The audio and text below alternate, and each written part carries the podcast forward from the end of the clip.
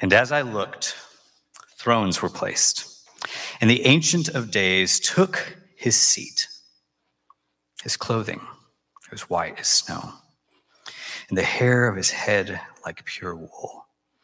His throne was fiery flame, and its wheels were burning fire. A stream of fire issued and came out from before him, and thousand thousands served him, and ten thousand times ten thousand stood before him. The court sat in judgment, and the books were opened. I looked then because of the sound of the great words that the horn was speaking, and as I looked, the beast was killed, and its body destroyed and given over to be burned with fire. As for the rest of the beasts, their dominion was taken away, but their lives were prolonged for a season and a time. I saw in the night visions, and behold, with the clouds of heaven there came one like the Son of Man, and he came to the Ancient of Days and was presented before him. And to him was given dominion and glory and a kingdom that all peoples, nations, and languages should serve him. His dominion is an everlasting dominion which shall not pass away, and his kingdom one that shall not be destroyed. So Pilate entered his headquarters again and called Jesus and said to him, "Are you the king of the Jews?" Jesus answered, "Do you say this of your own accord, or did others say it to you about me?" Pilate answered, "Am I a Jew? Your own nation and the chief priests have delivered you over to me. What have you done?" Jesus answered, "My kingdom is not of this world. If my kingdom were of this world, my servants would have been fighting, that I might not be delivered over to the Jews. But my kingdom is not from the world." Then Pilate said to him, "So you are a king?" Jesus answered, "You say that I am a king. For this purpose I was born, and for this purpose I have come into the world, to bear witness to the truth. Everyone who is of the truth listens to my voice." Lord, as we meditate on the theme of your kingship, I pray once again that you would open our eyes to see, that you would open our ears to hear, and that we could take comfort in the fact that you rule and reign. Even when we don't see it, even when we don't feel it, you are in heaven, even now, at the right hand of the Father, pouring out your Spirit, blessing your church, and we pray that you would do it even now. In Jesus' name, amen. Well, my name's Chris Myers. I'm one of the priests here. Uh, Dave and his family are taking Thanksgiving early. Um, they're in Canada with his family, and uh, so pray for them, and pray that the Canadians will let them come back. Today is Christ the King Sunday. It's the last Sunday of the liturgical year. Next Sunday, we'll begin the season of Advent, and we start the cycle over again. This cycle of the liturgical calendar, this cycle that orients us as the church to time. And as we are oriented to time with the church calendar, we are oriented to our Lord and Savior Jesus Christ, because the whole calendar is built around him. And Advent being the anticipation first of his first coming and the incarnation, and our anticipation of his coming again. The season of Epiphany, when he is revealed to the world as the world's true king, the season of Lent, when we prepare ourselves for Holy Week, when Jesus, our King, ascends the throne of the cross and purchases us for himself, the season of Easter, when we celebrate that glorious mystery that he rose from life, that he conquered death, the season after that of Pentecost, the birth of the church, the empowering of the church, and then what we call ordinary time, which follows Jesus in his ministry. And there's nothing ordinary about it, except that that's just the rhythm of our days, that we're meant to follow Jesus. And then this day, Christ the King Sunday, which caps everything and gathers the meaning of it all under this simple confession: Jesus Christ is Lord. Jesus Christ is Lord is the oldest and purest confession of the faith. If you had to boil it down to the meaning of the gospel, it's to confess that Jesus Christ is King. So we want to talk about that today. And here we are in the United States, and we're a democratic country that famously revolted against kings and crowns, and yet we still seem to be obsessed with these things: kings and queens, kingdoms, thrones, and powers.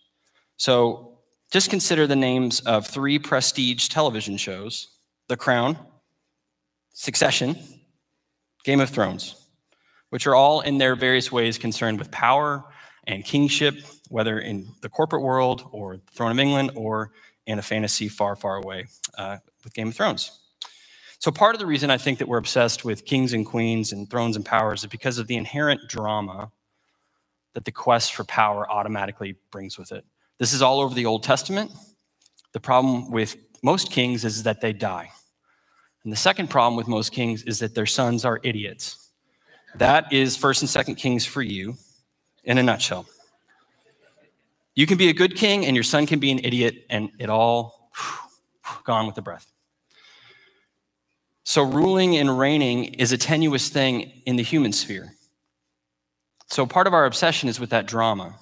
And I think the other part of our obsession with kings and queens is because our hearts long for a benevolent and powerful ruler, a king who can secure justice for us, who can secure our good. And if such a king could live forever, all to the better. Don't have to worry about an idiot son on the other side of that. So last week, Dave talked a little bit about inheritance, specifically the idea that the Holy Spirit that dwells in us is given to us as a guarantee of our inheritance, which means that we are heirs, heirs of a king, heirs of a kingdom.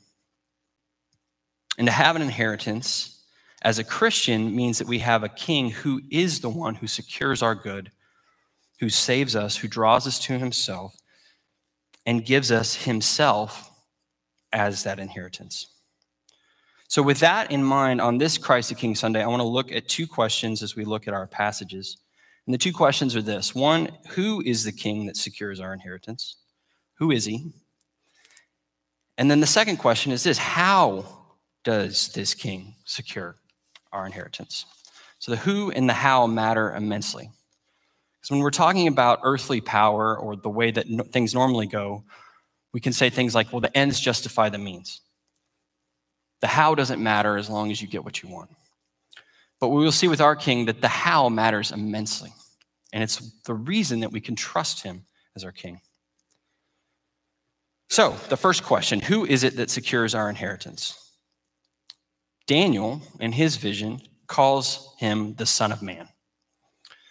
Look at Daniel chapter seven in your bulletin, before the verses that we have, and thank you, Ben, for that wonderful and powerful reading of this passage.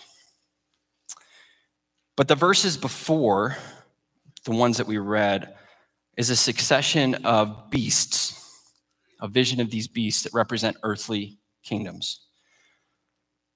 And those beasts matter because those beasts stand in contrast to what we have at the end of our passage.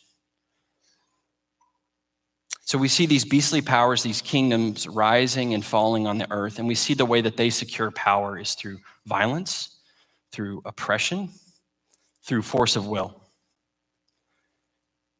The beastly character of human power in a fallen world. That's what Daniel wants us to see. And that it's kingdom after kingdom after kingdom. One rises, one falls. That's the sweep of history. But Daniel also wants us to see that there's something else going on, that there's a throne room. And that's where our verses pick up. As I looked, thrones were placed, and the Ancient of Days took his seat. Ancient of Days being named for Yahweh, for God. He's seated in glorious splendor and power, and everything is ordered and aligned around him. The earth, the beastly realm, is marked by chaos and violence. The heavenly realm is marked by peace and order. And we see that this Ancient of Days has power, that his throne streams with power. And we get a hint in verse eleven of this beast, this last beast that's mentioned, the little horn. That's his nickname.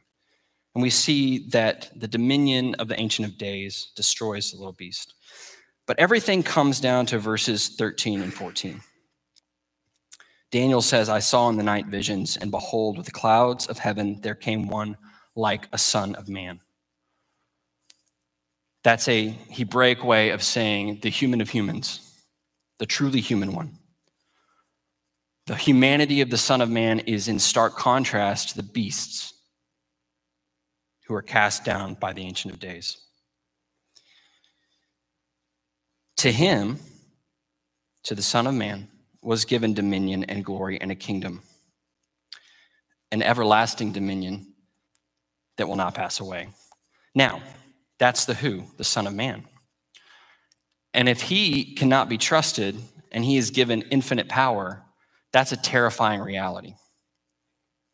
That's, for you Marvel folks, thinking of Thanos, who can change reality with the snap of a finger. Right? You don't want him to have all that power. You don't want the wrong person to have everlasting dominion.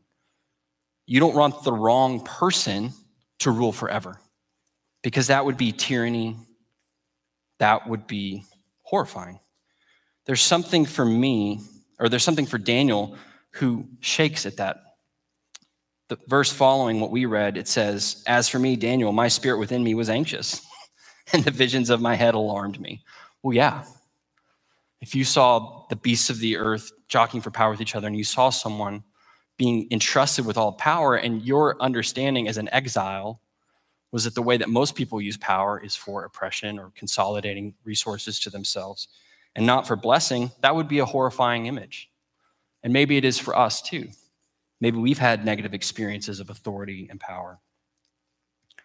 So standing in contrast to the beast is the, this Son of Man, this truly human one. And this is so important for us to keep in our minds, because this heavenly vision shows us what is. It gives us a glimpse of reality. This is an apocalyptic text, and what apocalypse literally means is unveiling. It shows us what is. It takes us into the throne room, the control center of the universe, where all authority and power derives from, and shows us what stands at the center of things is this king, this truly human king, the Son of Man. And we have to keep all of that in mind as we move into the gospel passage, when Jesus stands before Pilate, because there's a lot more going on than just a simple conversation. In fact, all of Daniel seven is going on as Jesus talks to Pilate. So the who that secures our inheritance is this one, the Son of Man, and the how is the cross. How does he secure his kingdom? How does he secure us, his inheritance? How does he make us his heirs? He does so in the complete opposite way that most people do, with power. Instead of lording it over people, exerting his power, he lays it down. And that's exactly what we see in our gospel reading. And on this Christ the King Sunday, our lectionary readings do us a great favor, because they give us this Old Testament pa- passage, gives us all the context for us to understand what's happening as Jesus stands before Pilate and says to him, my kingdom is not of this world. My kingdom is not beastly like Rome. You're a lackey of Rome. They are beastly kingdom par excellence. I am not like that. My kingdom is not like that. If my kingdom were like that, my followers would be beating down this door. They would be acting in violent revolt, because that's the only thing that they would know if my kingdom were like your kingdom. But my kingdom is not like your kingdom. It is not of this world. And Jesus is saying essentially to Pilate, I cannot and will not play the games of power that you play, because I'm the Son of Man. When Jesus stands before the high priest, he hearkens back to Daniel seven and says, you will see the Son of Man coming in clouds of glory. He knowingly and intentionally takes that title. It's the title Son of Man that Jesus most uses to refer to himself throughout the Gospels. Son of Man, Son of Man, Son of Man. Every time you hear it, Daniel seven, Daniel seven, Daniel seven. You have to think of it. Jesus says, I'm the Son of Man, which means I will not act in a beastly way.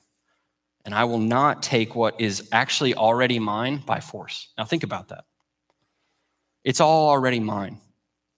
Just snap my fingers like Thanos and have it back. But that's not what Jesus does. And this brings us to the how. How does our King secure us as his heirs, as his brothers and sisters, as sons and daughters of the Most High? The cross. Jesus' trustworthiness as our King rests on this path that he willingly walks. From the descent, from this heavenly space, this throne room, into the cradle, which is what we will remember in the coming weeks in Advent, and then to the cross and through the cross and out the other side. He willingly walks this path as the way that he secures his kingdom and our place within it. This is how he secures our inheritance. It is the work of the cross, his death, his burial, his resurrection, which makes us heirs, which makes it possible for us to be right with God.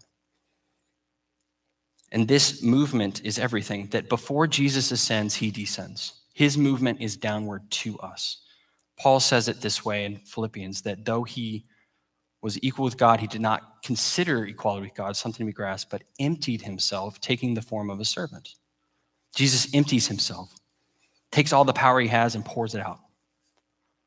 And Paul says that's why he has the name above every name, because he's willing to give it away. He ascends after he descends. This is decisive. He lives as a human in order to bring us to the Father, in order to secure the life we cannot secure for ourselves. Without Jesus, we're just left with beastly violence, jockeying for power, trying to get our slice of the pie. And Jesus says, I'm just giving myself away over and over and over. I'm pouring myself on behalf of you.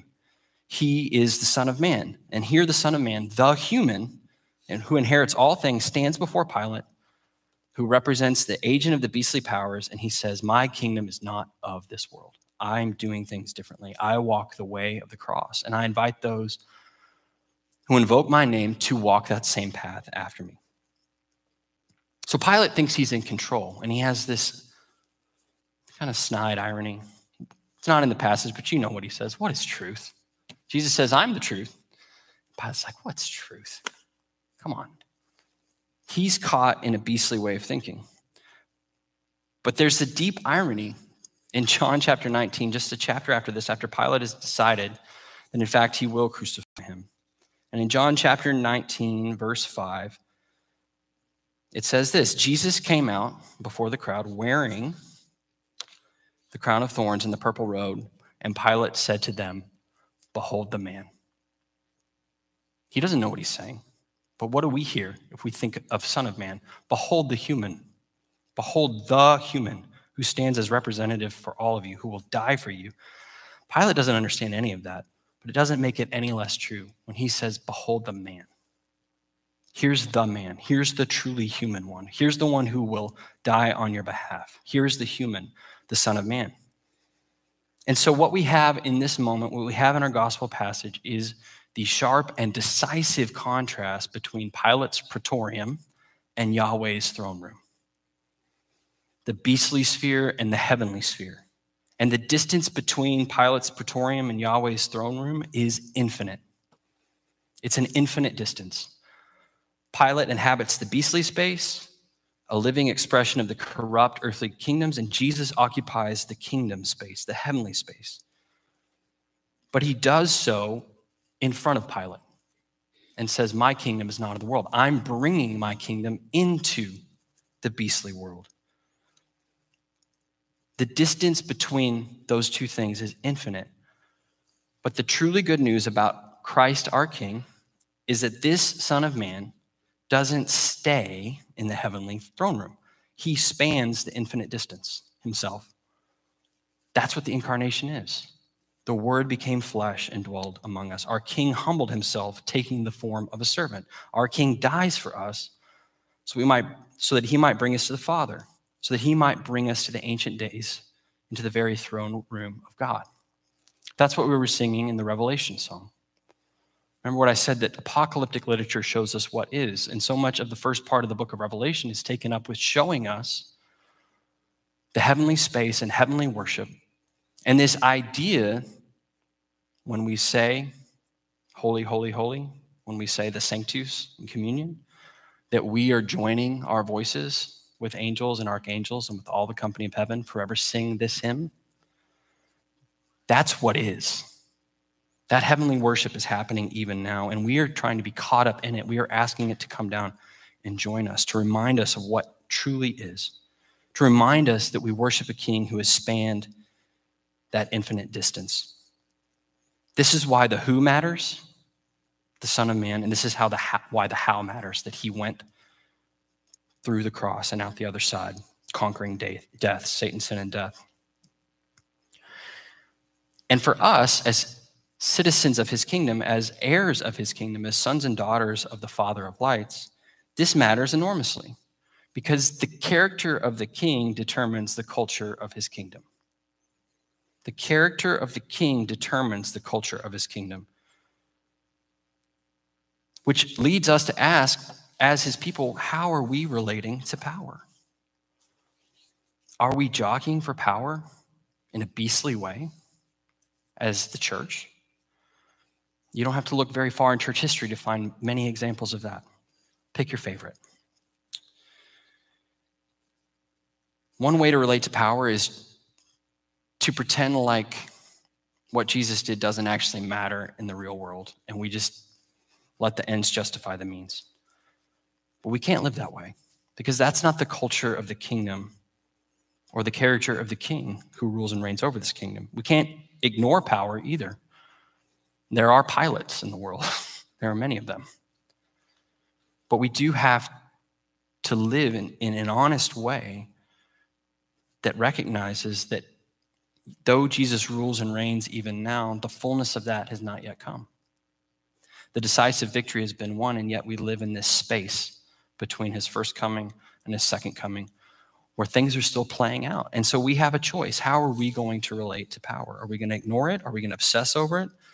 Are we naively going to pretend like it doesn't exist and try to eliminate it? And I would just say this, is that we as Christians cannot default to a naked utilitarian version of power. We cannot delude ourselves into believing that the ends justify the means. The means are everything. How you do it matters, because how our king did it mattered. It infinitely mattered. There was a cross before the crown. And so it is for us. Jesus invites to walk the road with him to the cross. Bonhoeffer said it this way, when Jesus calls a man, he bids him come and die. That's what it is to follow our king. But the promise is everything. What do you inherit? Everything. What is his kingdom like? It's like a mustard seed. What is his kingdom like? It's like a treasure hidden in a field. This is not a kingdom of bombast or braggarts. This is a kingdom where the last are first and the first are last. Because of the character of the king, that must be the culture of his kingdom. Later on in Daniel chapter seven, the vision continues, and there's this fascinating verse, verse eighteen. It's not in your reading, so I'll read it to you. Daniel continues his vision. Verse seventeen says, these four great beasts are four kings who will rise out of the earth, but the saints of the Most High shall receive the kingdom and possess the kingdom forever, forever and ever. The Son of Man is given everything, and yet three verses later, his saints are giving everything too. How can that be? If the Son of Man inherits everything, how can he give his saints anything? Because he's one who continually gives away what he has out of the infinite store of his abundant goodness. The incarnation shows us this. The cross shows us this. The giving of the Holy Spirit shows us this. God is determined to share what he has with us. More than that, more pointedly, God is determined to share who he is with us, to invite us into the inner life of God, to immerse us in the name of Father, Son, and Holy Spirit, which we saw in baptism a couple weeks ago. The theologian Hans Urs von Balthasar says, God is so rich that he can afford to be poor. God is so rich that he can afford to be poor, meaning that he can t- continually pour himself out and give himself to us. And he's never going to run out. We live with scarcity sometimes. We want our slice of the pie, and we act in a bestial way to get it. But this kingdom is a kingdom where our God is so rich that he can afford to be poor. And we see that in the cross. We see that in the stark contrast between the Son of Man and the beastly way of being. So this is why Christ the King is a gathering point for us at the end of the liturgical year, because it sums up in a phrase what it means for us to be the people of God, to be a people who not only confess that Jesus is Lord, but seek to live in a way that expresses the culture of his kingdom. And we can't do that on our own. We mess up. That's why we do confession every week, right? If we say we did not act in a bestial way this week, we are liars, and the truth of God is not in us. I I did it. I get into power struggles with my kids. I mean, I don't have to zoom out very far to find examples where I'm trying to get my slice of pie, she's trying to get her slice of pie, and there's just not enough pie. Maybe you have experiences like that in your home or at your work too. If we say we don't act in a bestial way, then we're liars. But he is faithful and just to forgive us. He is faithful and just to pour himself out again and again and again and again, ad infinitum, on our behalf, for our good, to bring us to himself. So when you think or hear or say or sing, Jesus is Lord, I hope some of this comes flooding back.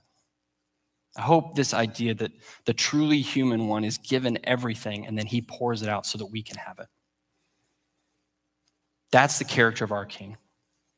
And for us, you know, at this inflection point where we are in a new space at a new time, we've got new momentum, new energy. We have an opportunity to be ambassadors of that kingdom, to express in the way that we live, the way that we love each other, the way that we forgive each other, the character of the kingdom, and that we would be true and good ambassadors of our heavenly King. Amen? Let us pray. Lord Jesus, our desire is to see you high and lifted up. And most fundamentally, Lord, that begins in our own hearts. And I know I don't have to think very hard of the ways that I try to be king in my own life. So Lord, we confess those things to you, and we want to lay them down. We want to walk the way of the cross, knowing that you nail everything to the cross, including those beast, bestial ways that are within us. So, Lord, we pray that you would be in our midst, that you would bless us, and that you would show us what it is to live the culture of the kingdom because of our great and godly King. And it's in his name we pray. Amen.